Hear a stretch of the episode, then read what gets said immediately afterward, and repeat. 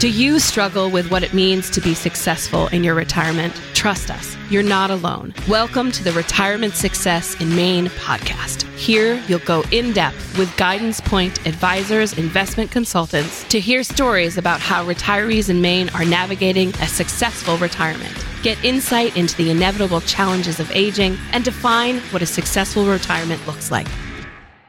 Hi there, this is Ben Smith. I'm joined by the Julian Edelman to my Wes Welker, uh, Curtis Wister. How you doing today, Curtis? I'm well, Ben. How are you? I'm great. I'm great. We're in Portland today. Uh, really excited to uh, to be in Portland. Uh, one of the topics we're covering today is uh, exit planning. So I think a lot of this idea around retirement success is visualizing what are you retiring to, mm-hmm. and and I think a lot of the issues that we see from a client perspective, uh, from a lot of the conversations we have with with folks out there, is this idea of how do I even exit? Right? Is yeah. I built something, my identity is is wrapped up as being something, and is it? Um, it's it's really a hard transition for people to go through. So when we were uh, when we were kind of thinking about designing the show and all the guests, um, one of the one of the things we were talking about is we got to get somebody that was uh, really an expert in the field of exit planning. Sure. So today uh, we have David uh, Jean in in the studio today, and David is a managing partner with Altus Exit Strategies and is a principal at Albin Randall and Bennett. So welcome, David. How are you doing today? I'm doing wonderful. Thank you for having me. Yeah.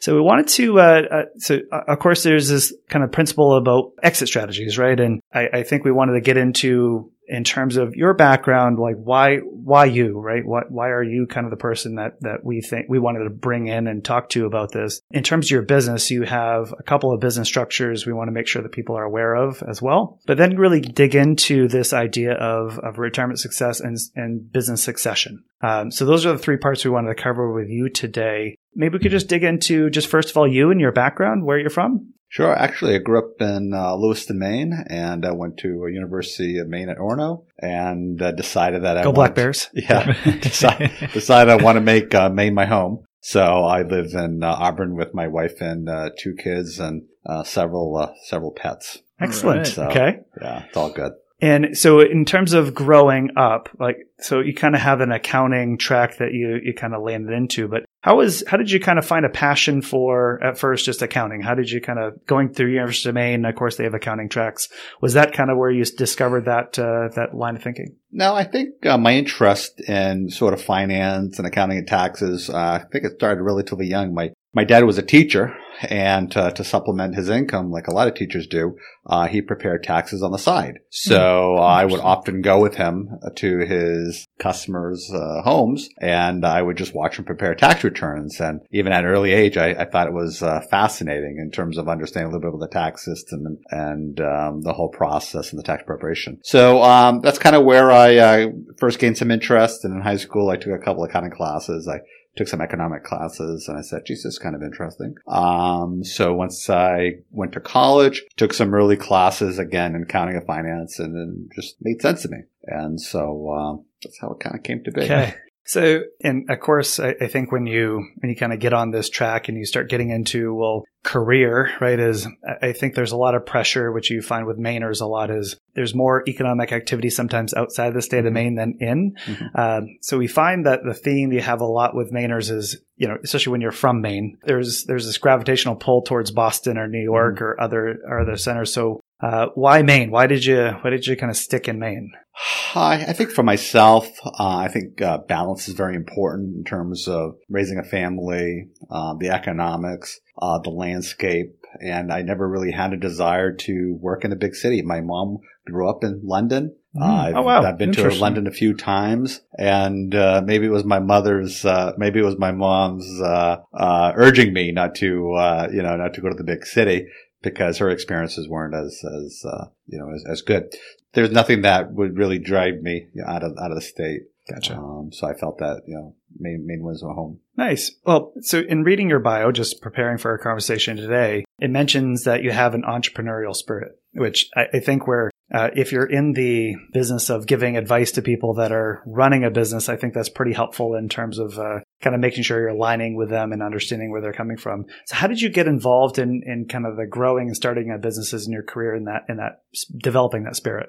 I think it was just sort of just a natural tendency that uh, I've always been more consultative in nature, yep. Uh, very much more forward looking. Uh, so I like to look in the front uh, view mirror and not in the rear view mirror. I guess I think of myself as sort of a non-traditional accountant where uh, I happen to be more of a business consultant that happen to have um, some experience in the accounting and tax areas. And really accounting really is really the language of business. So I think fundamentally the tax and accounting really provides a great foundation to provide for, you know, consulting services and to be able to be a little more consultative in nature. Nice. Okay.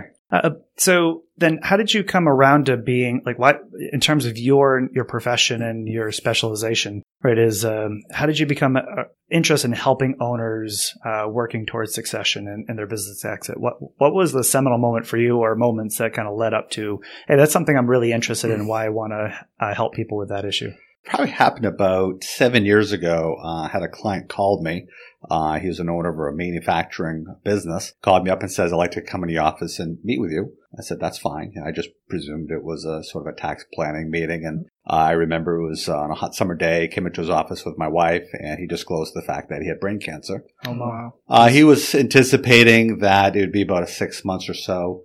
Uh, that had left, but ultimately it was about two months. And looking at how it all unfolded. Uh, he passed away, very little life insurance. Uh, his wife, who took over the business, he was someone who was very entrepreneurial, but never really had systems in place. His intellectual knowledge really never, you know, uh, shared it with others in the organization. So there's really quite a void when he when he passed away. At that time, you know, he didn't really have a succession plan in place. Mm-hmm. So he did pass. There was a uh, a key employee who was um, had a lot of the large customer contacts, and we tried to structure a buy sell agreement with him. And in doing so, as time went on, he wanted less. You know, he wanted to purchase you know the company for a real bargain purchase, which sure. created a lot of tension, which ultimately led to his dismissal. So he essentially left the company hmm. and brought along a lot of that business with him because he ended up being hired by a competitor. So let's think of here. Um, you know, you, you, lost your major salesperson mm-hmm. to a competitor. Mm-hmm. Um, you've lost the business owner who really had a lot of that intellectual knowledge,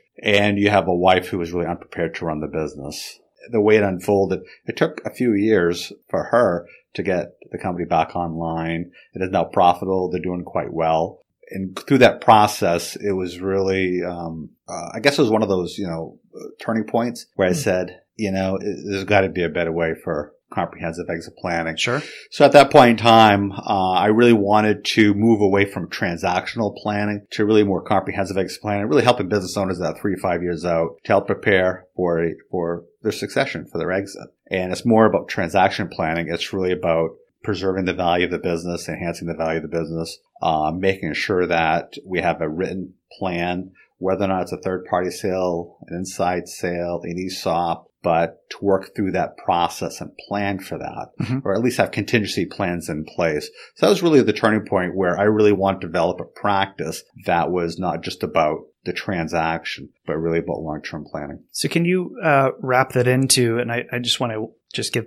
for those that haven't heard of Albin Randall and Bennett before. So, Albin Randall and Bennett's located in Portland, and Altus Exit Strategies. Um, there's a relationship there. Can you uh, just walk us through just your relationship uh, and your role at both of them, and then kind of how Altus Exit Strategies uh, is related to Albin Randall and Bennett? Sure. Uh, so Al- Albin Randall and Bennett is located in the old port in Portland, and Albin Randall Bennett really was formed in 1977, and the I guess the founding fathers of our firm were folks that had left one of the big at that time one of the big eight CPA firms, hmm. and who really wanted an alternative in the Portland market because at that point in time it was largely populated with large firms, and they really wanted to have a sort of a big firm mentality, but having uh, the service delivered locally and, and personally. So that's really how it came about. So about five years ago, uh, we formed uh, Altus Exit Strategies as a subsidiary of Albin, Randall, and Bennett. Okay. So for all intents and purposes, we're one and the same,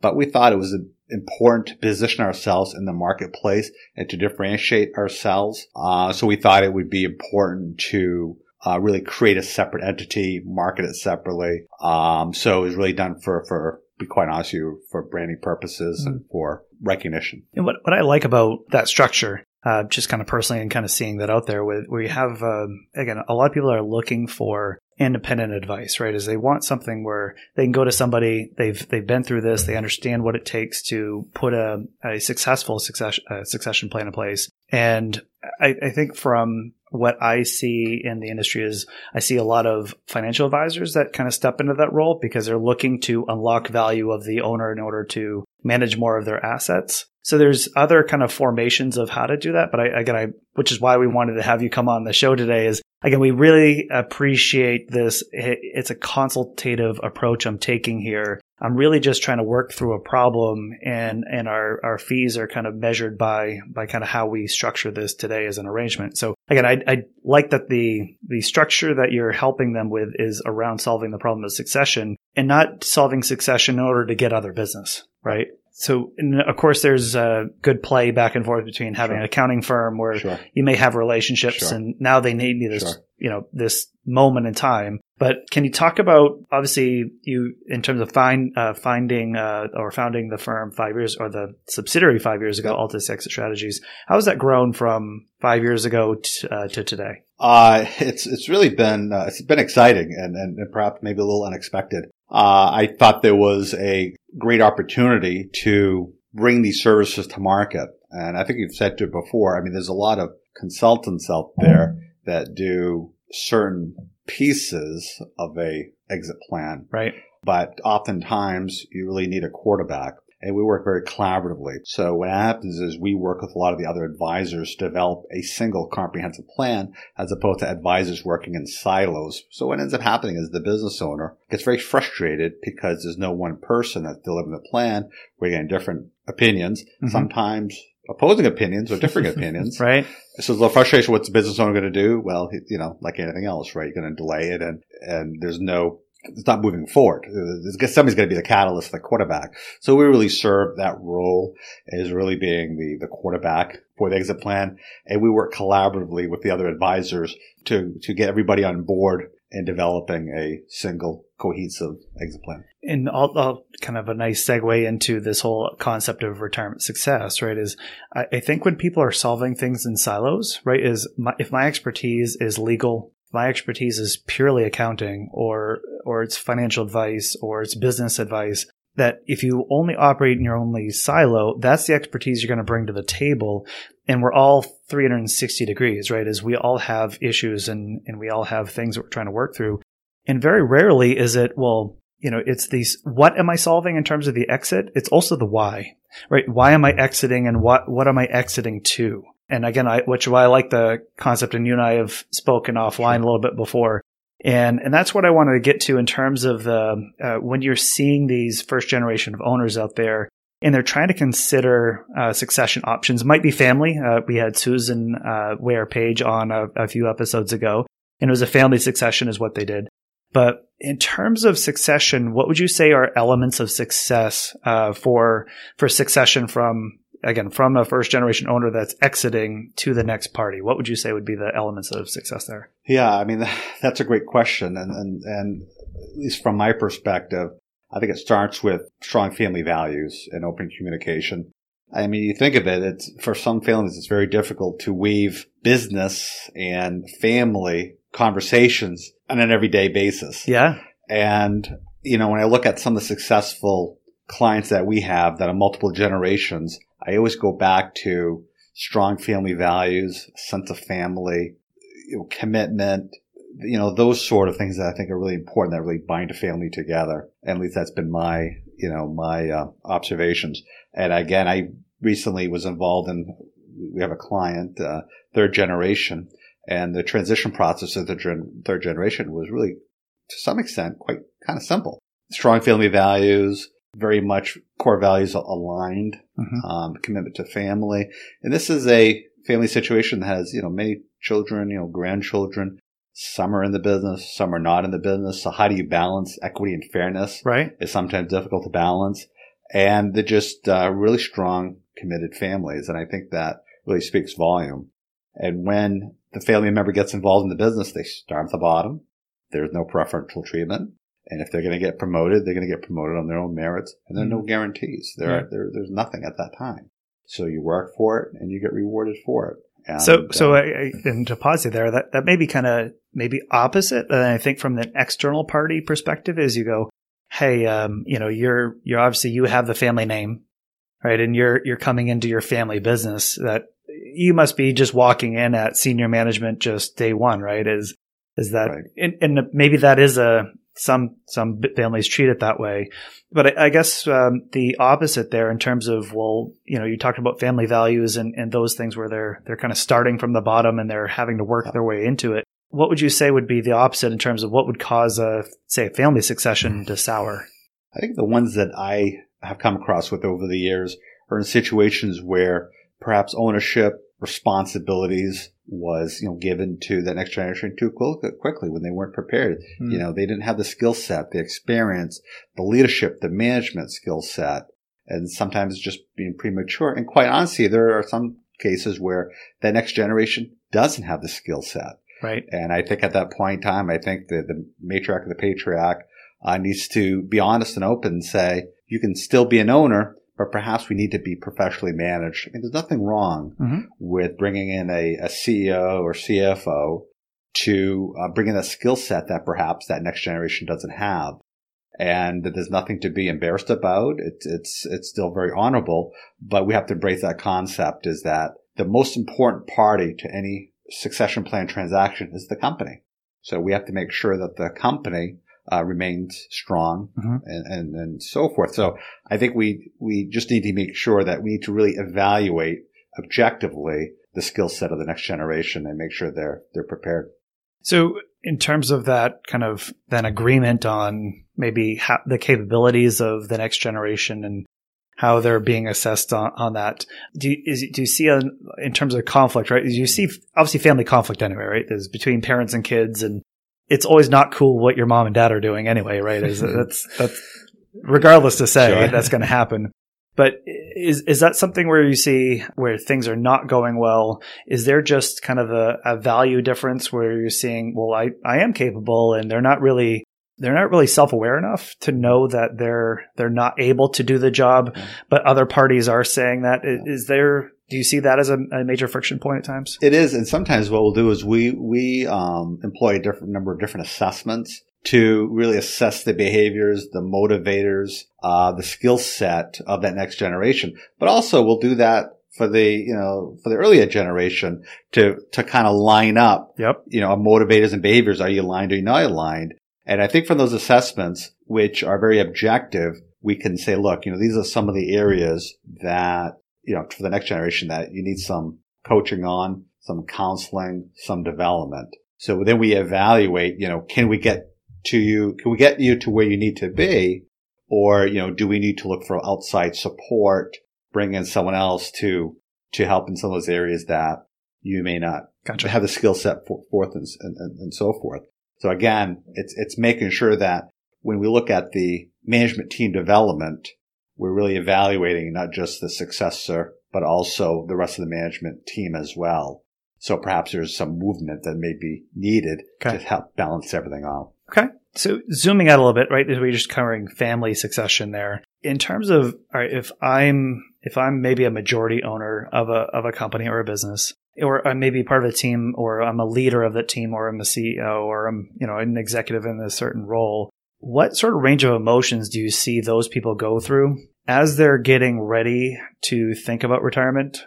Or what, what, what range of emotions are then preventing them mm-hmm. from actually admitting, hey, may, maybe I, am losing capability here, mm-hmm. or maybe I'm not the best person to be leading the organization at this time. And, and you know, and I'll keep going just for a quick second here is uh, what was pretty fascinating about Susan's story is you hear, well, there's three generations. Well, the, the grandfather was starting the business and very much from a startup, and that was his skill set. He was really good at being a startup.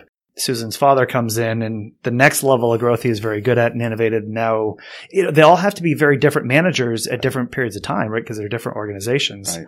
So you know, and that's a tough thing to then let go of, right? Is, hey, I was the person calling this and maybe I'm not the best person. So what sort of emotions do you see around, you know, with that preface, uh, about someone exiting from their business? Yeah, that's actually when we, when we talk about exit planning and the process, um, one of the biggest barriers is really some of the emotional barriers. Oftentimes, the, the financial uh, implications or the financial objectives, uh, structuring it, you know, that tends to be so certainly in some respects easier because um, we could put numbers to it. We can do some projection, forecasting, tax planning. There's a lot of things that we can do. But when it comes to the emotional side, there's nothing I can really do to move the business owner to the next stage of retiring until they're until they're ready. Right. And sometimes they'll do it on their own. Sometimes, unfortunately, it could be a, a life major life event. You know, the birth of a grandchild, maybe health issue. Sometimes we'll see a lot of pressure from the spouse wanting, you know, the, the business owner to, to protect the business, protect the family, and so forth. So sometimes it's a life changing event. And the reality is, if a lot of business owners, I mean, it's their child, you know, they started mm. 50 years ago. They worked mm-hmm. seven days a week. For sure. They put their house at risk. They put, you know, everything at risk to, uh, to build a, to build a company. And you just can't walk away from it after 50 years or 25 years or, or whatever. And, you know, a lot of business owners don't have a lot of outside activities. So the fear of what am I going to do the day after? I don't golf. Right. I, you know, I don't, uh, you know, I don't do a lot of volunteering and, um, there's a void. How are you going to fill that void? So again, what we try to do is when we talk to business owners, we help them visualize, you know, tell me what is the morning after going to look like? Mm-hmm. And if they say, geez, I got plans. I want to work on my camp. I want to go visit my grandchildren. Then I know that they're very much kind of, um, looking forward to the next uh, part of their life. But the person that says, I don't really know what I'm what I'm going to do. Yeah. That's pretty difficult. And that's a, that's a theme we we up in you know we're, we're we've had several episodes at this point, and that's what you hear a lot is this whole um, again retiring from something. Those people that are retiring from from are having a really difficult time with what their purpose is, who they are, what yeah. they're trying to do. And the ones that really have identified, they've they visualized, they've goal set, they've really yeah. figured that out. They seem to yeah. be a much easier transition there. So it's it's kind of that back and forth has been I the issue. Yeah, I mean, you know, one of the exercises that I suggest, and I, and I know some people roll their eyes and think it's a bit corny, but I, I do tell business owners, look, go and inside, you know, go out to Staples, buy yourself a you know a, a whiteboard. I say put together a vision board. I mean, cut pictures out of a magazine. And what do you want to do? If you want to go boating, take a picture of a boat. If you want to own a camp, do a camp, take a picture yeah. of a camp. If you want to go to vacation to Maui, take a picture of Maui. Uh, your grandchildren, put your picture of your grandchildren there. If you want to volunteer, whatever, put some of the organizations there. So really what we're trying to do is we're trying to have the business owner think through and visualize what the morning after is going to be. And it's a really great exercise to get them thinking about the future and vision it. And the reality is, you know, and when we think about exit planning, the word exit planning is, has a really strong connotation to it. Mm-hmm. And for a lot of business owners, exit means mortality. So you're looking at, to some extent, your mortality because it's just another part of your life that you're letting go. And it's the latter stages of your life. So there's just a lot of emotional things that, you know, go into a, to an owner's head. But I find then, then the other thing you got is you got some of the family dynamic issues that are difficult. So Perhaps you have two kids in the business and one's a high performer, the other one's not. You've got to make a difficult decision. Is it going to be common ownership, majority ownership? How are you going to deal with that? And how about the children who are not in the business? Then from an estate planning perspective, how do you balance that?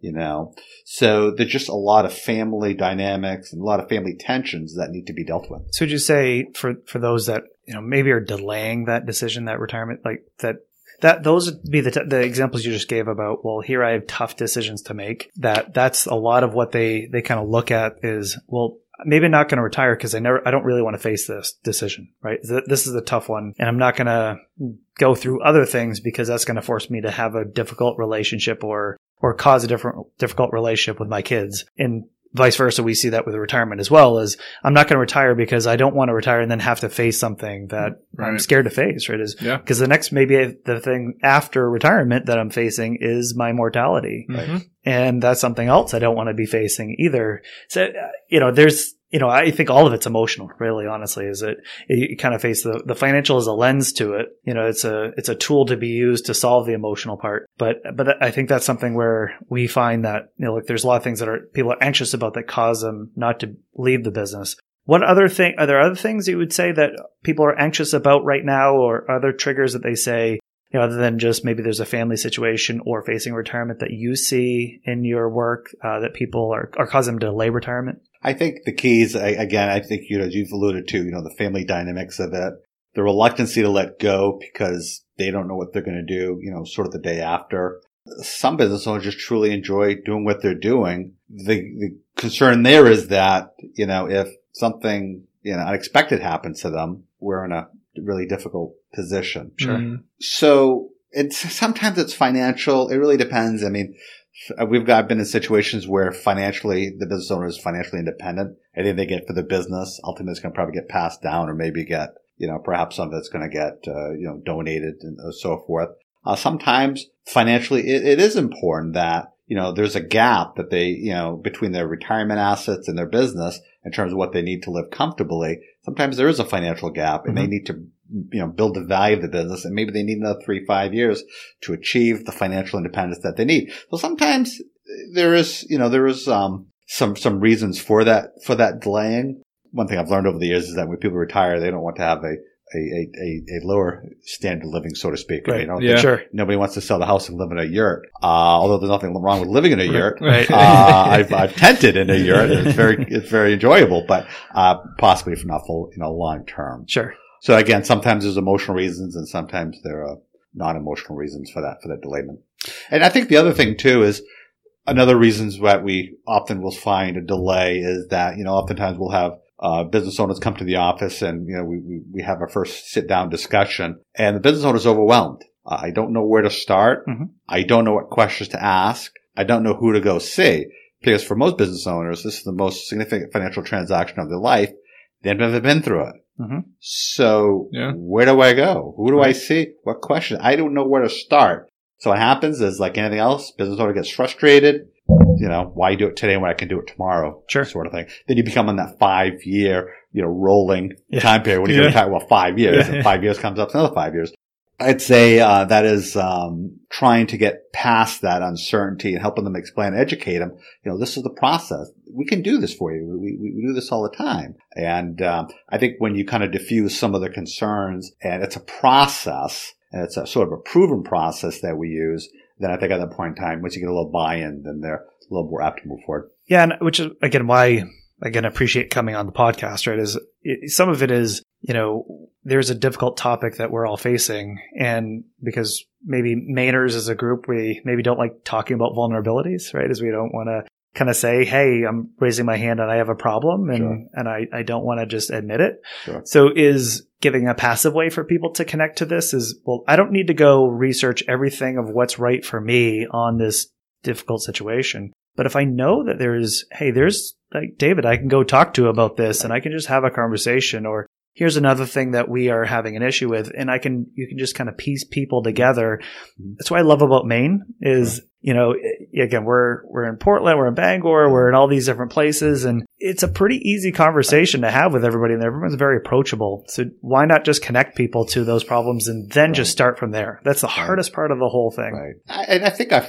I have found over the years that one strategy that i find to be very successful is um, start with little pieces, have little successes. So instead of talking to the owner about doing a comprehensive, you know, three to five exit plan, perhaps we just help you put together an emergency operating plan. How yep. about if you just look at your estate, at least, um, you know, something unexpected happens to you, you know, you've got safeguards in place, you know, looking at insurance coverage, you know, so all of a sudden, you know, the business owner gets some success. It's like, well, that wasn't too bad. Oh, okay. Look, yeah. let's, how about if we do this? And, and sometimes that's, you know, uh, that's the, um, sometimes the only way to make it work is really do it sort of in chunks. And you're ultimately going to get there. Uh, it, it, may not be the most efficient way to get there, but welcome. But, you know, I, I think a lot of these things, we, we're more concerned about effectiveness and efficiency, just as long as we get there. And it's based on the owner's timetable. And I can only sort of push them so hard. Right. So I feel that sometimes if you, if you take the universe and you, you, you, you kind of make it a little smaller, let's just you know it's easier to absorb right? It's easier to uh, to kind of bite or chew on right? Is it's yeah. like hey and I also is sometimes you get momentum right? Is i get a success right. then i get another success and i go okay well th- i'm feeling good about i'm actually making right. progress towards what i'm what i'm thinking about. And it's, if it's overwhelming i maybe don't right. do anything at all. Uh, on that theme of Maine, though, I really want to kind of dig in here because, again, Mainers, uh, you know, I, I, think from outside, I think people in Maine kind of, uh, or people attitudes towards Maine, they say, geez, Mainers are a little bit of a different group. I think we kind of say that ourselves. Uh, so, we're special. Yeah, we're special. so, and, and even within Maine, right, we have, you know, the, the coastal regions and the mountain regions and, you know, way up north with the farms and, you know, maybe a little bit more urban for Maine and Portland so you have all these different pockets, which are very different as well. So in terms of Maine, what are you seeing that, um, uh, in terms of businesses and succession that you're seeing maybe whether it be exiting or struggling to exit that you're seeing maybe specific to Maine as well? Yeah. I mean, of course, Maine, uh, a lot of small businesses, a lot of family businesses, a lot of multi-generational businesses. Yep. I think legacy um, for a lot of Maine businesses is important. And I've certainly had some situations with business owners that'll say, you know, kind of quote Jerry Maguire, just show me the money. Mm. Um, that the legacy was really, uh, not really important to them or relevant. It just, they want to cash as much as possible and that's fine. Um, but I do find that a lot of Maine businesses, legacy, the name, community, commitment to the community, you know, job in the community, yeah. really important family and a lot of uh, loyalty to employees who have been with the business for many, many years. So oftentimes when a business owner does depart, you know, they want to add some protection for the employees. Perhaps that there's some sort of a stay bonus or incentive plans in place to really say thank you, you know, for all the effort. So again, being in smaller businesses, it's a little more personal in nature. So I think that's kind of unique. Uh, at least that's been, you know, certainly my experience. In regards to, I think with the state of Maine, and one of the things that we see is with the median age in the state of Maine is is pretty high relative to other states in the country. Do you think there's going to be difficulty in owners exiting businesses? It just seems like uh, for young professionals, uh, there's just maybe less and less of a crop of young professionals, maybe even staying in Maine, and which is maybe exacerbating the problem here of you have an aging community and then less young people so finding succession options maybe without maybe a third party sale or internally, it just seems like that might be a difficult proposition for maybe going forward. What do you, what are your thoughts on that? Well, we're certainly seeing some trends. I mean, you know, a lot of experts believe that within the next, you know, 20 years, there's going to be about $10 trillion worth of business value that's going to be transitioned. Mm-hmm. Uh, a lot of the baby boomers obviously retiring. So we've never seen this in the the history of our country in terms mm. of this intergenerational uh, transfer. You know, ten trillion dollars. I don't know how many zeros that are, right. but uh, it's more than uh, what I have for fingers. Right. So there's going to be a tremendous amount of wealth transfer, and there's a couple of challenges here. Uh, one is the the reality is there's going to be more sellers than buyers, so there's really going to be a glut. I mean, you're going to have business owners here, and again, during the next 20 years, where there's just not going to be a lot of uh, bona fide buyers. There could mm. be more sellers than buyers. Then on top of that, which is going to affect business values like anything else, right? Supply and demand. Then you've got the millennials who are less risk tolerant than the baby boomer generation. So we're finding is that there are fewer young people moving forward that want to own a business on their own, take the risk, sign on the paper, sign with the bank and so forth. Yeah. So that's why we're seeing an uptick in terms of ESOPs, where it's sort of, you know, it's, it's more of a collaborative approach to buying a business with risk diversification. Can you just, uh, for maybe those sure. that are listening right now that don't know what ESOP stands for, ESOP? Employee Stock Ownership Plan, yep, yep. where essentially over a period of time, the employees uh, own the company. Yep. Whether or not it's 100% or whether or not it's, it's, it's a, a lesser percent. And we're seeing those, we're seeing a little bit of rise in cooperatives, particularly in the agricultural industry, similar concept. It's a different animal, but similar concept. Then a lot of the inside transfers that have been in that are non-family, even in smaller businesses, it takes three, four people, a key employee group to want to purchase the business. Whereas in the baby boomer generation, there would be more individuals that are willing to take on that risk and so forth. And now it's much more collaborative where you got more people that are willing to purchase, but have more risk diversification. So really what we're saying here is that I'm finding that a lot of, of uh, new young buyers are willing to take less rewards for less risk. Right. Mm. There's nothing wrong with that. Yeah. It's just a shift. It's, it's sort of a paradigm shift to some extent.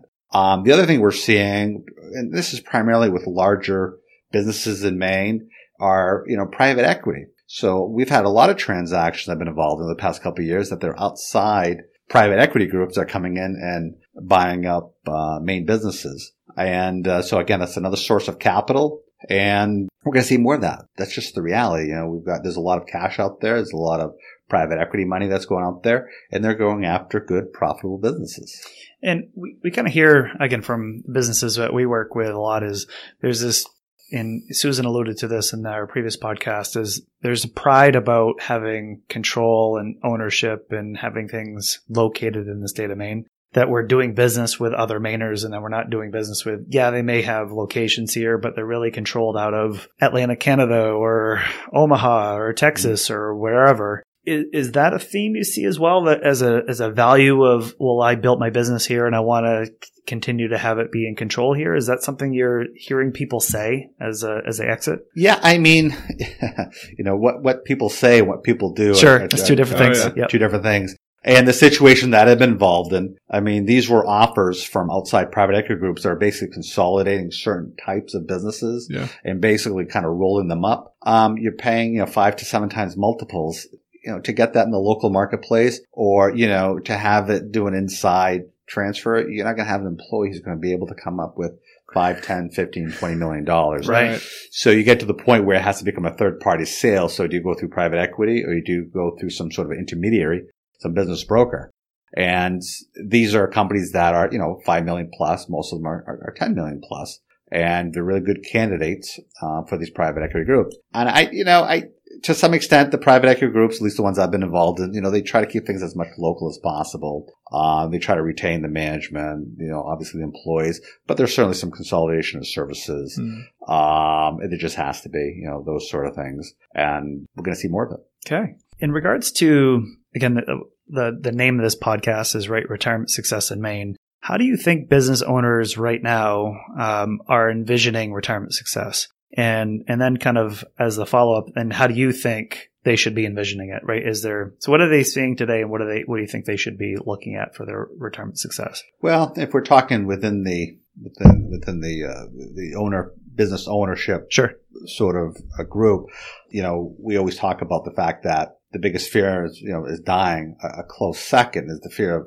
running out of money, and I know that's where you folks, um, yep. investment advisors play a, an important critical role. Yeah. So when we start the exit planning process, we do a lot of work in the discovery process. And part of the discovery process is we try to identify what the business owner has for assets. And we do that in collaboration with the financial advisor. We don't provide personal financial plans. Mm-hmm. We do a lot of business cash flow modeling, forecasting, those sort of things. But when it comes to sort of individual financial plans, we don't do that. We look to folks gotcha. such as yourself to do that. So what we do is we try to do a gap analysis. Look, you know, you've got your retirement plan assets. You know, what is your retirement needs based on all these various assumptions, life expectancy, um, what do you have for obviously for retirement assets? What standard of living do you want? You know, what are some things that you want to do? Those sort of things. So when we find out what they need, what they have for retirement, existing retirement assets, that means the rest of it has to come from the business. Mm-hmm. Right? So what's the gap? Mm-hmm. So if they say, well, I really need $3 million from the company in order to achieve what our retirement financial objectives are, we then value the business. So the value is 2 million. We have a gap issue. Mm-hmm. If the value of business is 5 million and that's easily achievable,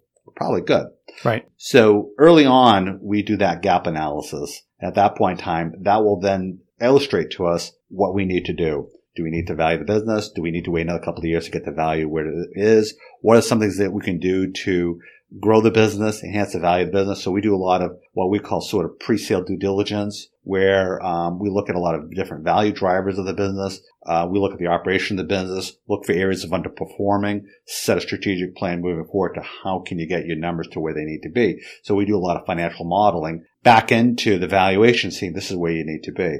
And that's a, a critical step. Without doing that step, I don't know how anybody can move forward. Yep. It just, it, it's just impossible. So a lot of the important things that we need to uncover is early on the discovery process. And again, we always look at A, what's the gap? What do you need out of the business? When do you want to retire? Both, you know, fully retire as well as sort of scaling back and the who, you know, who do you plan on transferring to? Is inside? Mm-hmm. Is it outside? And with our approach, we're agnostic whether or not it's a place stock ownership plan, an inside transfer, a third party sale, liquidation. it's not really important to us Mhm. which door we're using. It's whatever door makes the most sense for this particular business owner. So there, there's two things you highlighted there, right? As, as obviously there, there could be the, here's what you need to make your retirement plan work, right? And, and determining that success. Also, here's what, here's what the value of the business is worth. And then identifying those two differences. Isn't, don't you find that there's sometimes a third element there of, you know, I, I think where owners have a pride of what they, they've built and what they, val- that they maybe have a, their own internal metric that they Sure. use to value their own Sure. business which Sure. has maybe nothing to do with any industry metric. And it's like, well. I, I want this to be worth $15 million, Sure. but you look at the. The market out there and it's only Right. worth five. Right. But they have this, I don't know, there's a anchoring, Yeah. uh, like a psychological anchoring that they have sometimes to a, a number. And that there's something that they're trying to achieve there. We see it on the wealth side as well, on the wealth management of, I, I'm only going to retire when I achieve a certain level of liquid wealth. Right. And that's when I achieve that. Now I have my ING number that you see people carrying around in the commercials, right? Yeah. Is I have it, I can do it, and now it all works. Which is it's not always that way, right? Right. Is but but do you see that from a business valuation side too? Is that something that that's we we up? do, and and be honest, it's all over the spectrum. Yeah. I- I've seen situations where business owners come in and they think their company isn't worth that much when in fact it's, it's worth more than they think. And there are certainly those situations where they have false sense of, you know, valuation where they think the company's worth a hundred million and I'm, I'm being somewhat coy Sure. here, Yeah. but, um, when it's really only worth five million dollars. So, but a lot of that we can kind of illustrate why it is what it is and, and we have to look at it as an investment. I mean, what's it spinning off for cash flow? So you can kind of bring it to something that's a little more objective and as to why it's valued as it is. And I think most people come around eventually to the reality of the valuation. So yeah, sometimes we we're starting from a, from a real valuation gap. Yep. And we, we, we try to, you know, again, use a little bit of, you know, practicality and common sense and kind of explain to it, this is kind of why, you know, so you have to separate, right, from, you have to separate the, the, the realities of the business versus, you know, the emotional realities of it. Gotcha. Okay. And do you feel like sometimes, you know, I'm an owner and I'm looking at my own retirement success, and a lot of times that owner can be the rainmaker of the company, right? Is they're the ones that, you know, they got the contracts or they, they got the clients or they developed the business and they feel like, you know, my retire, my personal retirement success, I have my, my spouse maybe chirping in my ear. I have family members saying, you're old enough. Come on. Why aren't you just retired and, and kind of moving on? do you feel like there, there's a lot of this um, that there's mutual exclusivity between if I can't achieve my own personal retirement success because if I do, this hurts the business and vice versa. That it just maybe there's a tugging that's going on between them of if I remove myself because I'm a key man, I'm I'm so important to this organization. If I remove it, it's all going to fall apart, and now my legacy's gone. But I might be okay personally. Mhm.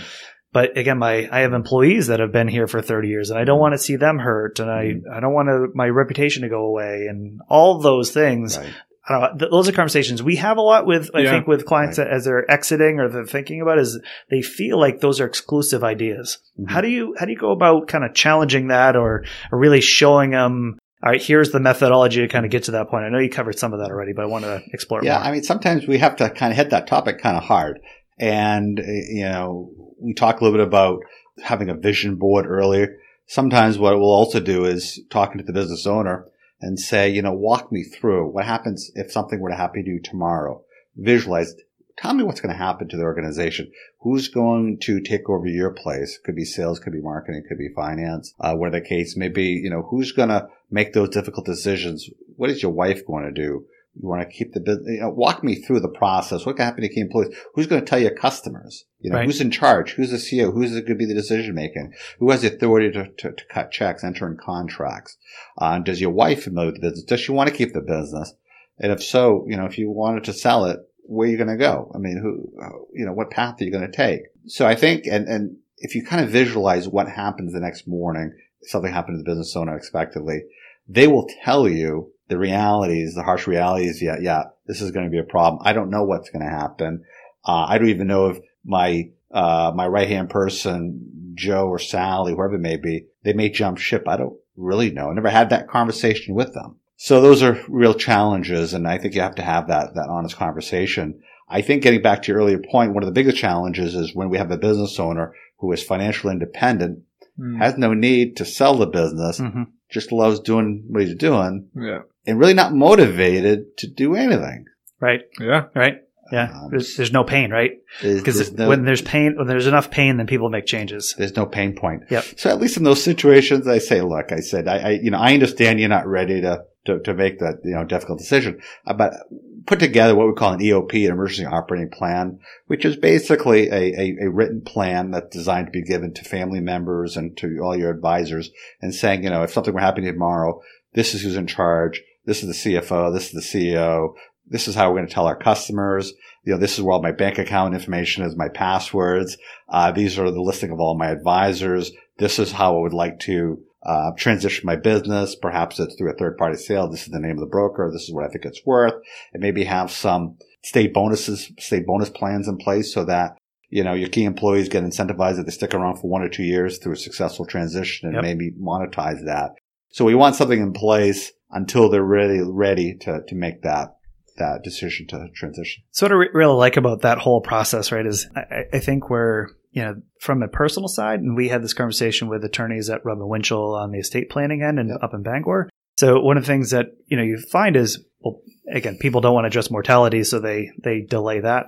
But a lot of what you're doing is a lot of the same thing of it's succession and estate planning almost for the business, right? Is the Yeah. same, Altogether. you know, it's the power of attorneys and all together. who's going to step in and Yeah. who's going to so it's, it's this Yeah. kind of this whole package Yeah. and it's just an extension of just personally what happens with my assets and my things and Absolutely. who speaks for me so it kind of i like that that's um, again it's it's a very similar vein uh, in terms of that thinking Yeah, I, you hit it. You know, estate planning, business planning, you know, personal financial planning, they are all interconnected, intermingled, and those sort of things. So when we do this, it's really important that we hit all those areas, you know, simultaneously so that they are in alignment. I mean, I don't know how someone can do exit planning without estate planning, without business planning. right I just don't understand how that can and be done. and which is again from our end when we're saying hey i'm sitting down with you you're a new client we're doing financial planning and you have this situation you are a business owner you are um, you do have significant liquid assets and or you know you have you own property in multiple states and what does an estate plan look like you know we can't give you very good advice if we don't know all the the pieces and how to treat them and again we be we want to be very good in a certain area we can't be good in everything so you got to partner with Right. with the experts in each of these Yeah. fields to make sure you're doing a really great job for the client which is why we really appreciate you coming on today david is that i think this is a really fantastic conversation to have I do want to um, uh, wrap up with a with a personal question to you. This is the stretch goal question Oh. Is um, is kind of you personally retirement success. So you know you you of course are sitting in the in the really great seat where you're seeing business owners Mhm. struggle with the emotional stuff, finding the you're helping them firing their own retirement success. You have the ability to see and forecast yourself a little bit and what your attitudes are. What are you thinking about your own retirement success as that uh, approaches well in the future? Well, you know, it's, you know, everybody defines, you know, retirement success differently. I mean, as a partner in a, in a CPA firm, I mean, we have a, a sort of retirement plan in, in Mhm. terms of how uh, partners are, how we exit and so forth. So that, that's very much in place and, and very solid. But when you go beyond that, I enjoy what I do. And I'm going to continue working until I no longer want to go to work Monday mornings. And that's really my barometer. And it could be five years from now, 10 years from now, or 20 years from now but I'm a firm believer in being active. Uh, and I can honestly see myself working at some, you know, maybe reduced schedule in my seventies. Okay. For me, I enjoy work. I, I enjoy, uh, I enjoy people. I think that the service we provide, uh, are critically important and it makes a difference in people's lives. So for me, um, you know, that brings me a, a lot of joy and fulfillment. I'll continue to do it as long as I can. And, Awesome. and continue to balance all the other pieces in your life too, right? With your It family. is, and I can't do. I don't see myself, you know, working you know six, seven days a week know, during my seventies. right. But I think retirement is also retiring on your terms, and I think that's really important. My terms is to have obviously work-life balance. I hope to have a, a lot of grandchildren. Uh, I don't have any right now, and that could certainly be. We talked about one of those life events that Yeah. could certainly be life-changing. But I enjoy, you know, what I'm doing today, and uh, I'll continue to do it until um, until it's no longer fun, wherever that's going to be. Okay. Well, David, thank you so much for coming on today. Really appreciate the time, and we'll uh, we'll uh, keep you in mind for another one as we can deep uh, deep dive into the next topic. Great, I appreciate it. Thank you so much. I was really happy that we were able to sit down with David today. It was a it's a good conversation to get to know him. All right. So the first part is I, I know uh, from our client perspective, we see enough um, enough people that are in a certain role, and they they don't need necessarily need to be business owners or an executive. They just have an identity with with their role Yeah. in exiting. So I, I know obviously David and uh, and Altus Exit Strategies is really focused really on on a certain clientele. Mm. But it's really great to to hear that process and hear how they attacked that uh, that idea and how a lot of people were having uh, uh, difficulty exiting uh, from their professional career. So was, I, personally, I, I got a lot of that today. Yeah, it, it was great to hear certainly his side of of the transaction, if you will. You know, we previously had that conversation with Susan, and you know, we saw the the situation from her perspective, and it was really cool to see it from you know the professional, you know, the execution perspective as Mhm. well. You know, one piece that stuck out to me was as David was kind of going through their process and how he sits down with you know the the business or the the individuals running a business it it ran pretty much parallel with those conversations that you know you and I have with our clients it's he was talking about the gap in in their retirement and and finding a purpose for them to something to, for them to retire to it's it literally was treating the business like a person which I think is what needs to be done And what was pretty fun is you know kind of using this concept of a storyboard. Yeah. And and using the whiteboard and and kind of going through and cutting out um, things that that you you want to do in your retirement Yeah. or or people that are important to you and that you're really filling up a space of all the things that you are important to you. And i I really like that concept and, and that's a i think that's an exercise that we we like to do with our clients at times too is for sure. is just sitting down and in writing it. But I, again i like the extension he went even further on the like here's a visual. Yeah. and you can kind of fill up a whole white space of here's what we do and here's what we why we want to go here. Why do we want to what are we working towards? And yes it's it's i'm comfortable and i'm happy in my professional role today but like these are the things that are really important to me in my life and my value system so it was a, it was a really cool uh, exercise they had it was I do want to um, kind of give uh, the audience a little bit of a plug here too. And David uh, wrote a book with John Brown, uh, which you can find on Amazon. It's called Exit Planning: The Definitive Guide. So uh, I think if those are out there that you know, hey, uh, maybe I I don't I'm not ready to kind of have that conversation with David and his team at Altus Exit Strategies. But you know, there is a book that you can look at and browse, and there's lots of really exercises and activities and checklists to help uh, start that process and start you thinking through that.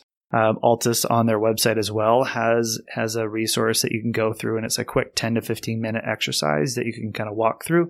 So for those that again, maybe it's maybe you are in the business succession um, area is what you're thinking about, or maybe I'm like, well, here in my small business or here in my role, maybe it's just one of me in my organization. You know, Yeah. there's lots of situations that you could sit down with and get some utility from that. So I want to make sure that people were aware of of those utilities out there. But for us, uh, so you can get to more resources for, for the show. Again, the, the the link to Amazon for that book will be on our website. You can go to blog.guidancepointllc.com backslash seven, and you can see more of our conversation with David. Uh, you can get all those resources there and uh, and kind of see for yourself. Yeah. So appreciate everyone listening today. Again, always uh, always happy that you're tuning in.